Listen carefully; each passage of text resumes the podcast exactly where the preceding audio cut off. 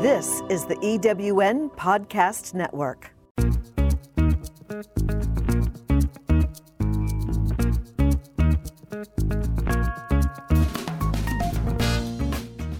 Welcome to Late Boomers, our podcast guide to creating your third act with style, power, and impact.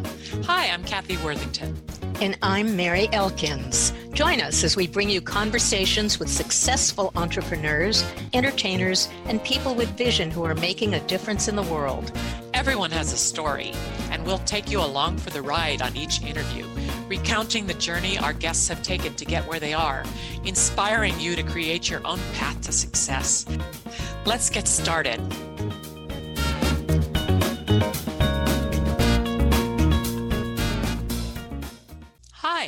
I'm Kathy Worthington. Welcome to our latest episode of Late Boomers. Today, our special guest is Libby Gill, CEO of Libby Gill and Company. She is a speaker, executive coach, and leadership expert, and has an important message for professional women about stepping into their power to drive positive results without sacrificing their personal lives. And I'm Mary Elkins. Libby is an award winning author of six books and guides organizations in building an inspiring vision for the future. She's the former head of communications for Sony, Universal, and Turner Broadcasting, was the branding brain behind the launch of the Dr. Phil show, and has worked with a number of corporations, including Bank of America, Disney, Warner Brothers, Capital One, Intel, Microsoft, and many, many more. Welcome, Libby. Thank you so much. I'm delighted to be here. We're delighted to have you. yes, we are. Please share your story about growing up and talk about the people who influenced you and the advice you took away with you. Oh, okay. Story of growing up is not a happy one. Um, oh. I grew up in the South in a little town called Mandarin outside of, of Jacksonville, Florida, right at, near the Georgia Florida border. And uh, one of six kids, my oldest brother died on Christmas Day. And it sent the family into sort of a spiral, after which my father divorced my mother and uh, married his own psychiatric patient, which was kind of the, it was not done.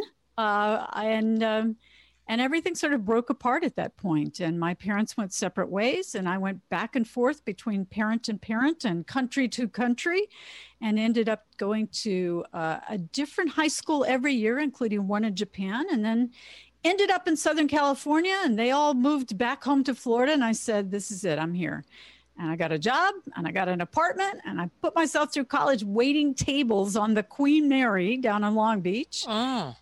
and yeah, got my degree in theater. You know, it's totally useful. Uh, minor in modern dance, and uh, and then I set out to take the corporate world by storm, which took a while. Um, but I started working for Norman Lear's company. That was my first corporate job, and somewhere along that way, Mary and I met back when you were at Daily Variety, right? Hollywood Reporter. Hollywood. I was so close. Sorry, you were very close. The other one. The other one and so, but uh, you know, it was uh, it was it was a rocky start, but it certainly uh, taught me to be resourceful, and um, and I just climbed that corporate ladder very quickly. I started at the a little company that was Norman Lear's last company, and people that aren't in the business may not or weren't in the business, as it's called in LA, as if there's no other business in the world, in the entertainment mm-hmm. Um, and that was his last uh, small production company. It was called Embassy Communications. And I started as an assistant in the PR department. And very quickly, that company got merged into Columbia Pictures, and then it was bought by Coca Cola, and then it was bought by Sony. And I just rode the wave and kept raising my hand and volunteering for stuff. And in those five years, I became the head of advertising, publicity, and promotion for Sony's worldwide TV group. So I I didn't even know what I didn't know about leadership and careers and growth, but I just kept kept going. I and, love that that you just stepped right in and kept going. I was going to ask about your career path leading up to the motion picture and TV and TV industry, um, and also about your, the challenges you faced as head of communications while there. Well, it was it was i was not the first woman in the door or at the senior leadership table but i was right in that second wave. So it was very much a male dominated business. Very quickly moving not particularly warm and fuzzy. It was a it was a tough gig in a lot of ways but there was a level of of energy about the television side which i gravitated towards. I didn't want to work on the film side did that very briefly that was a, a, different kind of challenge and it was all about the there it was very much hurry up and wait very slow long development period and then it was all about opening weekend. Television was more of this rapid pace and i liked that and i really thrived on that and i kind of cut my teeth on learning how to communicate. Uh, I, I kind of became the writer's writer of the the publicity and marketing departments that i was in and and that turned out to be a, a, good fit for my skills and my temperament. And i've taken that with me since i've gone on into other businesses. But that's that's where i started. It it was it was a bit of a challenge. And after a while i just felt like you know i started launching television shows doing the the pr launches with married with children which was the only show from the original fox network lineup that remained past one year. And that went on for 10 more years and then I ended my career doing the media launch of the Dr. Phil show. And that was kind of the beginning and the end, the bookends of my of my uh, entertainment PR and media launch, which taught me a lot about branding. I learned a lot about what connects with an audience, how you craft a message, what sticks with a consumer. For example, um, for example, it depended on the on the project and the show. But even in the early days of Dr. Phil, the people that knew him were the Oprah fans. And mm-hmm. because he was on every Tuesday, it was Tuesdays with Dr. Phil on the Oprah show. And he, he bumped up those ratings about 25% every week when he was on. And so Oprah and her wisdom, and she was, you know, one of the greatest television minds ever, decided to spin him off into his own show. And my job was to, I was hired, I was the first one hired. I learned don't precede the executive producer it's not always a pretty thing when you're the first one in the door, but I was and started when he was still on Oprah for the last six months of that and then helped establish him. And uh, and believe it or not, I mean now it's hard to believe he was not a household name at that point. He was among Oprah viewers, but not among others. So I really tried to set him apart and establish him as a different kind of talk show host. And there weren't a lot of people that there weren't a lot of, of psychologists at the, that point. There was a lot of advice shows, but he was. One question I offered many times was he really a doctor? And yes, he really was a PhD psychologist. So uh, we did a lot of things, taking a page from the film world. I had people, rather than send him out on any kind of PR tour, I had them come to us. And we set up junkets, just like they did in the film business. And we sort of rewrote the model of, of how you launch a talk show uh, with the message. That's great. Yeah. yeah. Were you were you already writing your books at this point? I had written one book at that point, which you don't see up here on the shelf because it's, as we say now, off brand. But I wrote my first book while I was still at Universal. And I, I left the communication side and I decided I would go down a step. I used to call it working my way down the corporate ladder until people said, don't say that. But I went from being the head of the communications department and I, I worked my way into the development side, which people said, What do you know about the creative world? I said, Look, I've got a degree in theater. I've always been a creative person. I'd sold a couple of screenplays as a kid, never got made, but you know, I was sort of in that world. So I wiggled my way in there working on the Sally Jessy Raphael show. And then on the development side, and along along there, I went down, I lost a stripe, I went down a step no more staff, no more budgets, no more, you know, it was great. It was so liberating that it was really fun. And I started, I worked in, on reality, on developing reality shows. And about that time, I thought, I'm going to write a book. I better teach myself how to write a book. And I didn't want to write a PR book because I knew I was going to, I was on my way out of that. And so I just kind of looked around and thought, what from my life can I pull out as a starter book? And in my family, I was the primary breadwinner. My then husband was the stay at home dad. And I looked around and said, there are a lot of women doing this. And certainly a lot in creative fields because there are a lot of men who were actors and musicians and, you know, they'd work and then they'd not work and, and they'd be home with the kids. And so I wrote a book proposal. I got a book off of Amazon on how to write a book proposal. You know, mm. 20 bucks. I spent a good nine months trying figuring out how to write it. And I wrote this book and then I sold it in multiple offers, my first book. And I had to explain it. By that time, the company had changed. And Mary, certainly you'll remember these days, but but uh, Barry Diller had come in and bought a portion of Universal Studios, which was one of those, wait a minute, how does this work kind of deal? It was very unusual that he bought the domestic piece of television. And I went with that company, but by then my contract, because back then everybody was, if you were above a director level, you had a contract. And my contract had lapsed because the new company had come in and you know, it was like, don't do me any favors. I don't really need a contract. If somebody comes looking for me, I'll do it. But meantime, I was a little bit of a free agent. And so I told them I was writing. First, I was writing a blog, and then I was writing guest blogs, and then I was writing a book proposal. And I just kept sending notes to HR for the file, and they kept saying, "Like, what? What are you?" Nobody could figure out what I was doing. I thought, full disclosure, good way to go. And then when I sold the book, and then I was writing the book. I, I got called into my boss's boss's office. I mean, I got called into New York at a meeting to explain myself. And, uh, and it was sort of put to me. I said, well, first of all, you don't, uh, you know, my, what I do outside of work time is really my business. And then there's no conflict. I don't see how my book conflicts with Sally Jessy Raphael or Jerry Springer. It's a parenting book. And so nobody could quite wrap their heads around that, which I understood. That's the corporate mentality. And they kept comparing it to, well, there's a, a group at Sony, a group of animators who have a band. And Sony made a claim that they own their music, apparently. I don't know the legalities of it, but people would keep comparing all my creativity was owned by them. And I begged to differ. Uh-huh. And so, but finally they came back and said, look, sign a new contract or we're really going to need you to you know go on your way and do your projects. And i said great it's been great working for you. I love you all and i'll go on my way now. And then it was just you know divine intervention because my dad was very ill. Um, so lots of things i was getting divorced. My dad was Ill. everything was like collapsing in my personal life. And they gave me a six month consulting deal and an office so i just continued writing i finished my book i sold my book and i started coaching at that time people either trying to get into the entertainment industry and figure out how they wanted to fashion a career, or some people who were exiting and trying to figure out what to do next. And I was very interested in that career transition, and people in, in Hollywood certainly knew I had done it.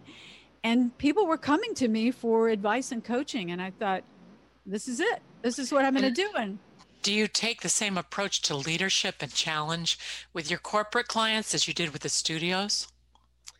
In some ways, yes. I teach people to think for themselves. It's not a world where you're going to get a guaranteed job for 30 years and a pat on the back and a watch. You know, it's a world that is moving rapidly that young people certainly have seen no continuity. They haven't they've seen their parents get fired, they've seen their parents go through recessions. They're not expecting that kind of world and even the the leaders that I deal with it's what do you want to do with your life and your career? And I do think exactly what you all talk about Kathy and Mary is, is, is what is your maybe not your exit strategy although that's good too but what's your third act? What do you yeah. want to do next? And I'm all about ha- have a plan have a dream and put it into action. It doesn't have to be overnight. You can use and I have a lot of women I coach that are in that last stage of their career, that kind of legacy phase of, you know, I've done everything I wanted to do in the corporate world. Now, what do I want to do that's really fun and really purposeful? And that's really exciting stuff.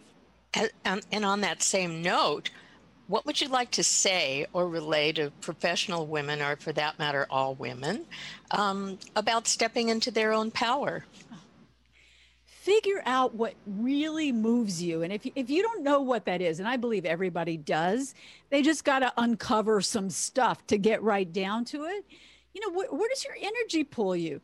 You can work a 10 hour day and be absolutely enthused and inspired and energized, or you can work a 10 hour day and be abs, or you can work a four hour day and be absolutely miserable. So, which would you rather do? And what are the things that you're doing that make your heart sing? And if you can figure out how to wrap a job or a career or a, a, your own business around that, which is basically what I did. I didn't know exactly what I was doing when I left the corporate world. I just knew I'd done it. It was great. I was ready to move on and and I'd never run a business. I'd never even really thought I wanted my own business, but at that point it was like it's time for a change. I want to do something that is it's about communication, it's about speaking, it's about teaching, training, writing, and it's about helping people find the career path that that really speaks to them, whether that's corporate world, entrepreneurship, nonprofit volunteerism, whatever that is. And what do you tell women about how to do less and accomplish more? Yeah, it's you focus about you focus on the things that matter. You focus on a few things that are in your zone of genius, and, and either outsource uh, delegate or forget the rest. If, if, if an activity is on your, I would like to do this sometime in my lifetime, and it's no more important than that, cross it off and do something else. I will never run a marathon. I thought about it for years. By the time I got to 50 and hadn't done one, I was like, you know what? Never mind. That's not, not going to happen. I'll do yeah. I'll do yoga. I'll do something else yeah, I don't think I'm going to run a marathon either. Me either. what do you think when you talk about insight, influence, and impact in your speaking engagements? And tell us about how these elements can simplify the path to success. Yeah. Well, when you first think about you, you've got exactly what you said, Kathy. You've got to do less to have that, that moment of insight. However, you get that deep level of reflection, walk in nature, meditation, prayer, singing, swimming, whatever it is that that gets you centered and focused so you can hear your voice voice of the universe whatever you call it but you really get focused on ah this is what i'm meant to do. This is what i do best. This is what i love. And as an entrepreneur we sometimes ha- have to add to that and this is what the marketplace wants from me. If you you know you got to make a living you got to ask that practical question. Once you have that insight about what you should not should in a sense of what I want to be doing, then you've got to get very clear on that. Then think about, well, how do I rally others to either take advantage of my skills, what I have to offer, to follow me on this journey, to speak to other people about what it is I can help them with? And that's where you build that influence. And that's based on credibility. What have you done that matters to other people? What what is in your your expertise that you can speak to that other people say oh i get it. She's done it. And then it's about visibility. So if you've got that credibility you know don't keep it to yourself. This is the shout it from the rooftops moment when you were building that influence. It's what you're doing. You're out there speaking to these audiences of people about how do you fashion your third act? How do you figure out what you really want to do and you're not hiding it. You are stating it and you're having other people state it. That's that level of influence and that when you combine the insight and the influence that's when you begin to make an impact. Hmm. in your own career in other people's lives in your community in politics and nonprofit in whatever it is you choose you stop trying to do it all and you focus on what you really want to do and what you do well and 2020 was a tough year for businesses. And what's your advice on how to stay motivated in times of stress and challenge and on navigating corporate change or your own personal business? Yeah, it, it was a tough year. It's everything just came crashing down around us. And I saw, as I'm sure you did, people responded so differently. Some people had an immediate meltdown, that was me. Immediate meltdown and then get over it other people, it didn't catch up with them until later. It was sort of that cumulative effect. But I do think we need to look at, you know, what were our lessons learned? What can we take from that? What did we learn about ourselves? Our own confidence, our resourcefulness, our empathy that kicked in, the helping and service we did for other people. And, and look to that to see, I survived this. How did I do that? And the fact that we did survive I mean, and that's that's a literal distinction. It's we survived a crisis. And what how did we go into that well of reserve that we have that got us through? So I think we should all be applauding ourselves for what we did for ourselves and our families and others to pull through that crisis. And then again, to go back to what is what is it that feeds you? And I always call these the liberators and the limiters. The people or the things in your life, there are people that they it feels like they were put on the planet to cheer you on. You know those people that light up a room, that make you feel like you can do anything, that you can live that dream. And those are people that just set you free. And the more you can surround yourself with those people, the more you you're on your way to living that life you really want. Then there's that other pool of people, those limiters that just, you know, they're the ones that burst your bubble. They're the ones that bring you down. Sometimes we need those folks. I'm married second time around to an attorney and you know, we're the half full, half empty. I'm the, the gushing with trust and and he's the reality check and it's a really great balance but we do need those people that are the truth tellers that are going to set us straight when we get a little bit you know way out there but those people that are just the ones that zap our energy that are always down to me those are the people to avoid or you know sometimes they're in our life or our family or our eh, our bosses or our corporate world you got to manage your energy and your time with them you've got to think about gee, do I really want my mother to visit for a week or would three days do it? Um, do, do I really want to spend, do I want that negative energy from my colleague? Am I going to let that into my psyche or am I going to say, yeah, thanks, great idea, and then go on my way and filter some of that out? So those are choices we have to make. Absolutely. Talk about the strategy of hope and talk about its psychological effects. Yeah. Um, I was always, I always found, I, I, I, mentioned my early life and it was challenging. And, you know, I was a kid of a psychiatrist, a doctor, scientist, where things like self help books were frowned upon. I literally, I remember vividly reading Psycho Cybernetics, which was a was written in 1960, one of those early groundbreaking self-help books. I hid it under my mattress, so like a Playboy or something, so nobody in my family would see that I was reading a self-help book. They were sort of considered quackery. So I was always looking for how do I get to the next step? How do I get to the next step? And even as a as a kid, as a teenager, sort of just just reading what I could, listening to people, storing up that kind of energy. And to me, that was always, it was hope what got me out of bed. It was hope that got me through tough times. And the book that I wrote about that family journey and, and coming out the other side of that was called Traveling Hopefully. And it was after a quote by Robert Louis Stevenson, who said, To travel hopefully is a better thing than to arrive arrival's great, but you can't wait your whole life for arrival. You've got to, you know, be hopeful and joyful along the way. And then later as a coach, I found there was a body of science, a little bit like the happiness research around hopefulness.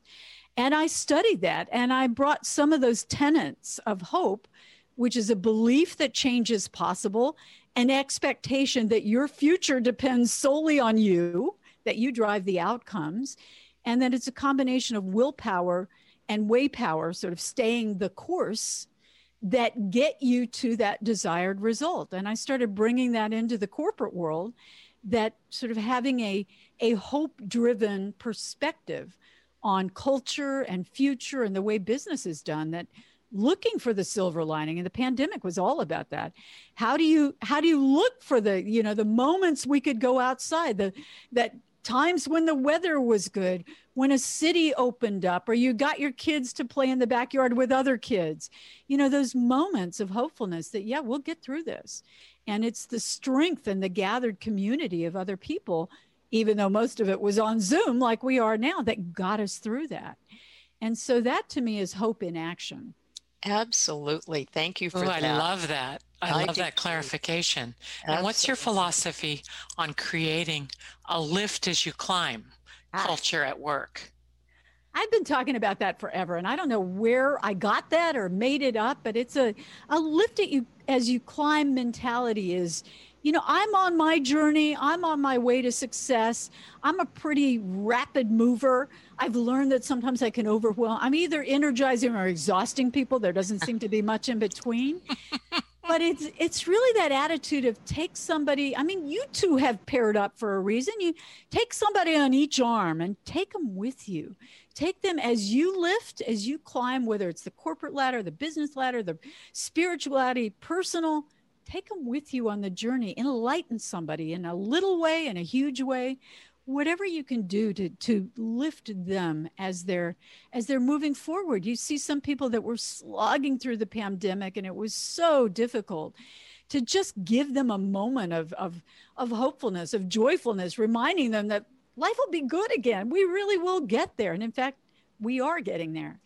And so it, it's really that is adding that that positivity to the and i just say how moved i am that you used mary and me as an example Look yes. what you're doing. You found a way, and and I, women do this instinctively. I think we're really good at it. It's like you know, grab another gal. Let's do this together. It's more fun. It's more joyful. You can challenge each other. I'm sure you sometimes are poking and prodding about how do we do this better? How do we do that better? And it's that balance of challenging each other and cheering each other on, which I'm sure you do a lot of. And uh, that's how we get through the tough times. Absolutely. And our, we started the podcast at the beginning of this uh, pandemic, and now it's been a year and it's wonderful. It's we've lifted each other. And I bet you learned in the pandemic there. I certainly found a creative spurt in there. Some people I know had to kind of withdraw and pull back, but to me, it was like a time of, hey, well, I, I had my meltdown I, it was like I just fell apart. I thought I've worked so hard to build this business, and now, and I do a lot of corporate speaking. Gone in one day. the whole calendar was gone, and and I thought nobody's going to hire an executive coach. I can't go into businesses. I've coached online as long. You know, people don't know Zoom's been around since 2011, but it has, and I've worked on it for a decade. Uh, but um, I thought there's so many obstacles to hiring outside people. Nobody's going to do that, and I fell apart. I wallowed for a couple of days. And it was very funny because my very loving and supportive husband said, Honey, I think you're having a little bit of a panic reaction. And I said, Oh, you think? You think I'm panicking a little bit? I mean, I was like nuts.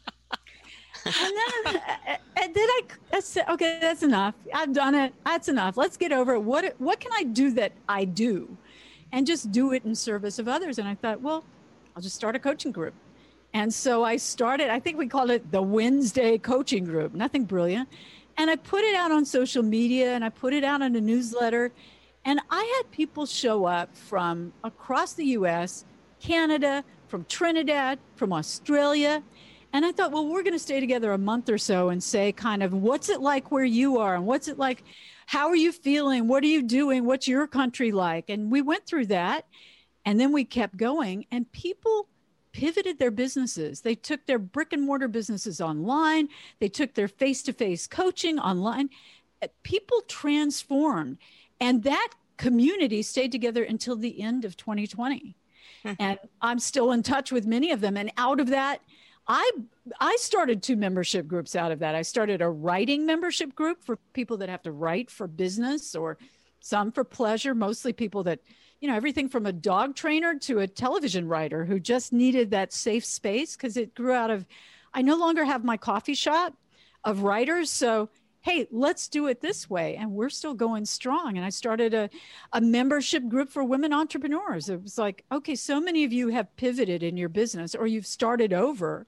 Here, let me give you some advice. And I joined with a partner and she's the systems and process specialist. I'm the mindset and growth expert. And we call it the 2X Club because it's earn twice as much, work half as hard. So eh, those came right out of the, you know, those dark moments of despair like, oh my gosh, what do I do now? And then looking around and thinking, okay, well, I'll try this. And, you know, desperation makes you very creative. You meet those needs and, and you find out things work just like you did in the pandemic. I don't think it was an accident that you said, Ooh, community, communication. Let's talk to people. And I'm mm-hmm. sure your Absolutely. audience. Absolutely. Well, they always say that obstacles are really opportunities. And yeah, they say that. sounds like. Yeah, and at the moment you like, think. But it ah! sounds like while you were struggling with that, you always had your hope. Yeah. Your hope philosophy came first. Yeah. And guided you through. Yeah, I just really did believe if you care enough about it, if it's important, and by the way, it's you could try things out. I've tried out a million things and said, okay, this didn't work. Abandon this, abandon that. And more and more, I become more streamlined on what I love and where I think I serve the best and the most. And those are the things I do. And, and I do believe that those things that you nurture will continue to build, that every day does get a little bit better. Even though you have the hard days, doesn't mean that's forever. It means, oh, there's a dip. What do I need to do? Yeah. I need to take a nature hike. I need to have a Zoom cocktail hour with a friend. I need to do, you know, whatever you need to do to get you through. Yeah. And for me, walking was my my savior. I mean, I I I lost my gym like everybody else did and uh, I just started. I've always been a hiker, and I went on a few of the hiking paths in Southern California, which are awesome, but there were too many people, and it really scared me. So I just started doing my urban hikes, you know, around the neighborhood or in the local hills close by. Yeah, and those, that's the time to look at houses, which I love. Look at people's gardens, you know, smell things, do. Th- it was just so great. Listen I mean, to the birds. You know, I have a hummingbird nest that we have been watching since it's it's in our courtyard. So she's protected. We've watched since she built this little nest. Now the chicks have hatched. We're watching her feed them, and I'm hoping I will catch them when they fledge, when they fly out. And I just went through that, Libby. I had a hummingbird in my backyard and she laid eggs and I watched her feed them, but she was she stayed far away from me. Yeah. But I watched the chicks fly away and I felt like they flew the coop. Yeah. Had, I had an empty nest. I know it becomes very visceral. It's like, oh, my babies have left. Yes. They're right outside of the stairwell in our house. So I have a window literally to the nest we I can stand and look at that and just see when mama's there. And it's so it's amazing. It's it's amazing. But those are things we didn't have time for when we were at the office every day or commuting every day. And that's true. And and you know what? On that note i know that the entertainment business and the corporate world demands 24/7 of your time. You mentioned that you had a stay-at-home husband but how did you find all that time for your family? How else you know you you have to set your own boundaries. And i think there's a stage where we're working our way up that ladder where we feel like i've got to make myself indispensable. And then you do or you believe you are and then you you've trapped yourself. But somewhere in there the shift has kathy you're looking like oh, i'm like yeah. Yeah. You, you got to reclaim it. indispensable is not necessarily ideal No, I don't think it is at all. And it's, you know, it's not a business model. Nobody's indispensable. Nobody can be. And it, it's interesting. I've got a, I've, I've coached a few women lately that are at that point where they really believe, gee, I'll just put off having a baby a little while longer. And that just makes makes me so sad. It breaks my heart. It's like this is your life. This is your plan for your family and your future you cannot trap yourself in believing that you can't take you know one of them said I, I, just can't take three months off and i thought three months try 30 years you know you're when you're a mom you're a mom it's like those baby birds yeah. you'll always be involved not of course to the level of infancy or toddlers or any of that but you got to make that place in your life if you want it if you don't you don't but it's yeah it's it's not being indispensable it's being it's being vital to the organization, but training others to do what you do and know what you know.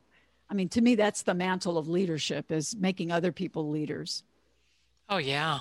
And talk about what would be career killers and what to avoid as you're climbing the corporate ladder. Well, one of them I mentioned already, and that's being invisible. If you think I do great work and therefore everybody's going to notice and reward me, you were sadly mistaken. So maybe that happens for some, but not for most. So you have to find a way to turn that spotlight on yourself once in a while. Yes, there's no I in team, blah, blah, blah. We've all heard that cliche. But there are moments when you've got to say, yeah, I did accomplish that. And yes, my team and I did this. But yes, I'm the team leader and we surmounted that obstacle and hit this outcome or exceeded that goal. So that's one thing is you you've got to recognize that people need to know what your value is and it's on you to educate them. Educate them how hard you know what you're doing behind the scenes. Some people take it for granted. Whoa you get so much done in a day. Well yeah that's because i'm spinning a million plates and i'm disciplined and i've trained my people. So you've got to let them in on that. That's one thing. Another thing is don't shy away from the risks. Don't shy away from the tough stuff. Raise your hand at those moments and say how can i jump in? How can i help? How can i be of greater service I've, I've coached a lot of women who've said, oh, I'm happy at the number two spot. And I said, Are you? Are you really? And, and if you really are, that's okay. But you work, you, can't work any more hours in the day. You can't work any harder than you do. You're as smart as they come. So, what if you claimed that spot up there? What if you said, Yeah, I could do that? It's people don't tell you that you have more more power at the top you have more freedom they know you get more money in a nicer office and all that stuff but you get more freedom when you've got more control. So I think going after some of those things are are really really great career growth opportunities. So so don't let your fear of inadequacy or not knowing everything stop you. Um, so I think everybody has those fears. We've interviewed several women who have said, "I just always said yes. I just said yeah, yes mm-hmm. to everything." Me too. Me too. And even if you hear about imposter syndrome, to me, you got to flip that script and, and think if I, if I don't have a dash of that, at least from time to time, I must not be stretching. I must not be throwing myself into the risk territory, into the try something new. If you never feel like, I, you know, I, I sold a couple television shows back before I started coaching. I wasn't sure where I was going with my career, and I thought, I am the world's oldest TV intern. I, I have an executive. It was like I was, you know, in my 40s, my first gig. I had no idea what I was doing, but I had a good idea and the guts to pitch it. So I decided that wasn't my path. I, the coaching, I was sort of building both at the same time. And my heart was in the coaching and it started to build and take off. So I said, that's the way to go for me. But I tried that other thing and thought, oh my God, all these people around me, they know so much more than I do which is usually a I think a prescription for success. You want to be the dumbest person on the team if you are so lucky to be surrounded by great smart people with more expertise than you have. Yes, from your lips. And on a second on a separate note, you mentioned walking and being with the birds and the animals. What do you do that's fun for your time when you're free? You know, I have to say, I read all every spare moment. I read. I, I am a voracious reader. It was all about business books for so many years, and now I am such a consumer of fiction. And um, took some time during the pandemic. Um, I had started a novel earlier on, and I put it away because I never had time. And finally, I I hit a milestone birthday and said, "Okay, now this is my time. I'm gonna." I'm going to pull that out. And it would just happen to the pandemic. I said, okay, I'm going to pull that out now and start revising. And I sought out a couple of other great writers and said, are you open to a fiction group every Saturday? We've been together for a year. They've both finished theirs. I'm still on another revision. And uh, I plan to have a novel out in the next year. So, All right. bravo. Yeah. yeah. It's Mary been a labor have, of. Mary and I have a reading group, a book group that we've had for decades. And I decades. have several writing groups that I'm a member of as well. Is that right? Yeah. Um, and that was part of starting the writer my, my, my writing membership group where people come because I knew writers need support. So I started this group 90 minutes once a week and it's just kind of sacred space and they're working on different things and I jump into a breakout room to give edits or notes or help with direction. And it's such a joy to be able to give that back to other writers because there are so many people that that struggle but want to write. And there are people that are good writers but don't know it. And you know, everybody's got a story. So you know, you've got book groups and writing groups. I just that is my I won't even say guilty pleasure because I don't feel guilty at all when I dip into a, a good book. And in fact, I make my fiction, I keep a fiction list and I make that available for people from time to time. So, Oh, um, we'll have to for you. Look at your list. Oh, and I always steal from other people's book groups. I always want to know what they're reading. Oh yeah, oh, we always we'll, borrow we'll come up with some for you. Yeah, that'd be great. And is there anything we might have missed that you'd like to add, such as maybe some advice for our listeners? Your best advice? what do you think your listeners struggle with or challenged by the most from all the people that you talk to? And you've talked to, I don't know, hundreds at this point. What do you think they they need the most? Hmm, good question.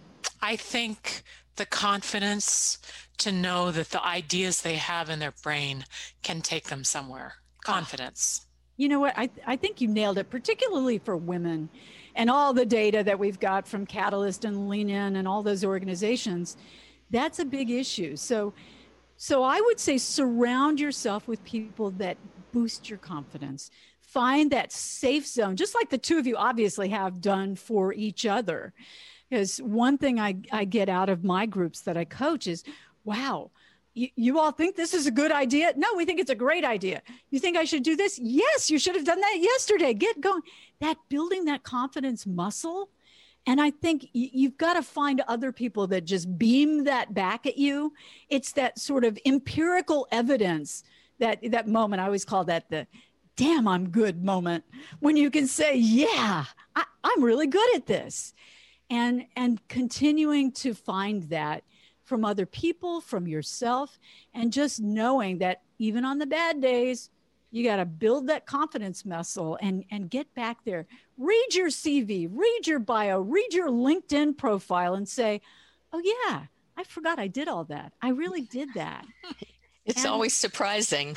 it is. And and when people I know when I, I I started that what I thought was going to be a little coaching group, I tell you I was so incredibly humbled. I had people that one gal from Australia, she showed up twice a week for two different groups. And she said, you know, I said, how did you even find me? She said, oh, I read your book, The Hope Driven Leader. And it was like, oh, somebody across the sea read something I wrote. And other people like, oh, I've followed your, your newsletter for years. It was like, really? And it was just so amazing to think that, oh, what I said and did, you know, little me actually connected, landed with some people. And that was, to me, was a true confidence builder to hear Thank people you. say that. Oh, yeah. Oh, great, Libby. Thank you so much for sharing your insights. Our guest today on Late Boomers has been Libby Gill, executive coach, author, and leadership expert who's inspired countless professional women and men to step into their power and drive success. And thank, thank you so you. much, Libby. You can find Libby on her website, libbygill.com on Twitter, on Instagram, LinkedIn, and YouTube. Anything else, Libby? I'm everywhere. You can Google her books and read yes. her books. And we would ask you, please, also to follow our Late Boomers podcast on Instagram and write to us on lateboomers.biz, B-I-Z, with any feedback on our episodes because we are here to serve, entertain, and inform you. And thanks again, Libby. Thank, Thank you. you, Mary and Kathy. You are awesome. Keep doing what you do. You are in your zone of genius for sure. Oh, thank you. And you are awesome.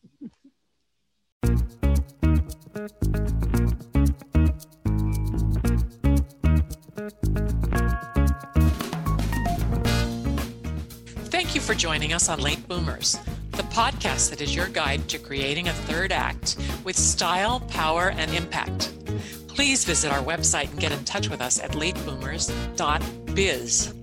If you would like to listen to or download other episodes of Late Boomers, go to ewnpodcastnetwork.com. This podcast is also available on Spotify, Apple Podcast, and most other major podcast sites. We hope you make use of the wisdom you've gained here and that you enjoy a successful third act with your own style, power, and impact.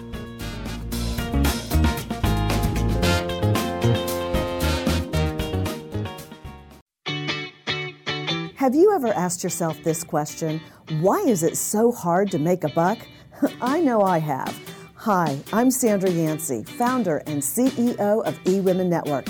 What I have discovered after going from the brink of bankruptcy to running a multi million dollar award winning business is this you can't build a million dollar dream hanging around minimum wage mindsets. My mission is 1 million women entrepreneurs generating $1 million in annual revenue. So here's what I've done I've created the mother of all entrepreneur success programs that you can access online on your time. It's called Monetize Me Now. It's a seven module online course that is 100% my success formula, covering mindset, mission, management, motivation, marketing, and measure. Come on, take my hand and I'll show you the way to learn to earn flowing revenue for your business. Visit monetizemenow.com for details. Calling all speakers, eWomen Network has speaking engagements all over North America that must be filled. Are you a gifted messenger, author, expert, or successful entrepreneur that can help women entrepreneurs grow their businesses? Our mission is to help 1 million fulfilled women each achieve $1 million in annual revenue. If you're a speaker that can help women prosper, go to eWomenNetwork.com and sign up as a pro member of our Speakers Network. That's eWomenNetwork.com. Thanks for listening. This is the EWN Podcast Network.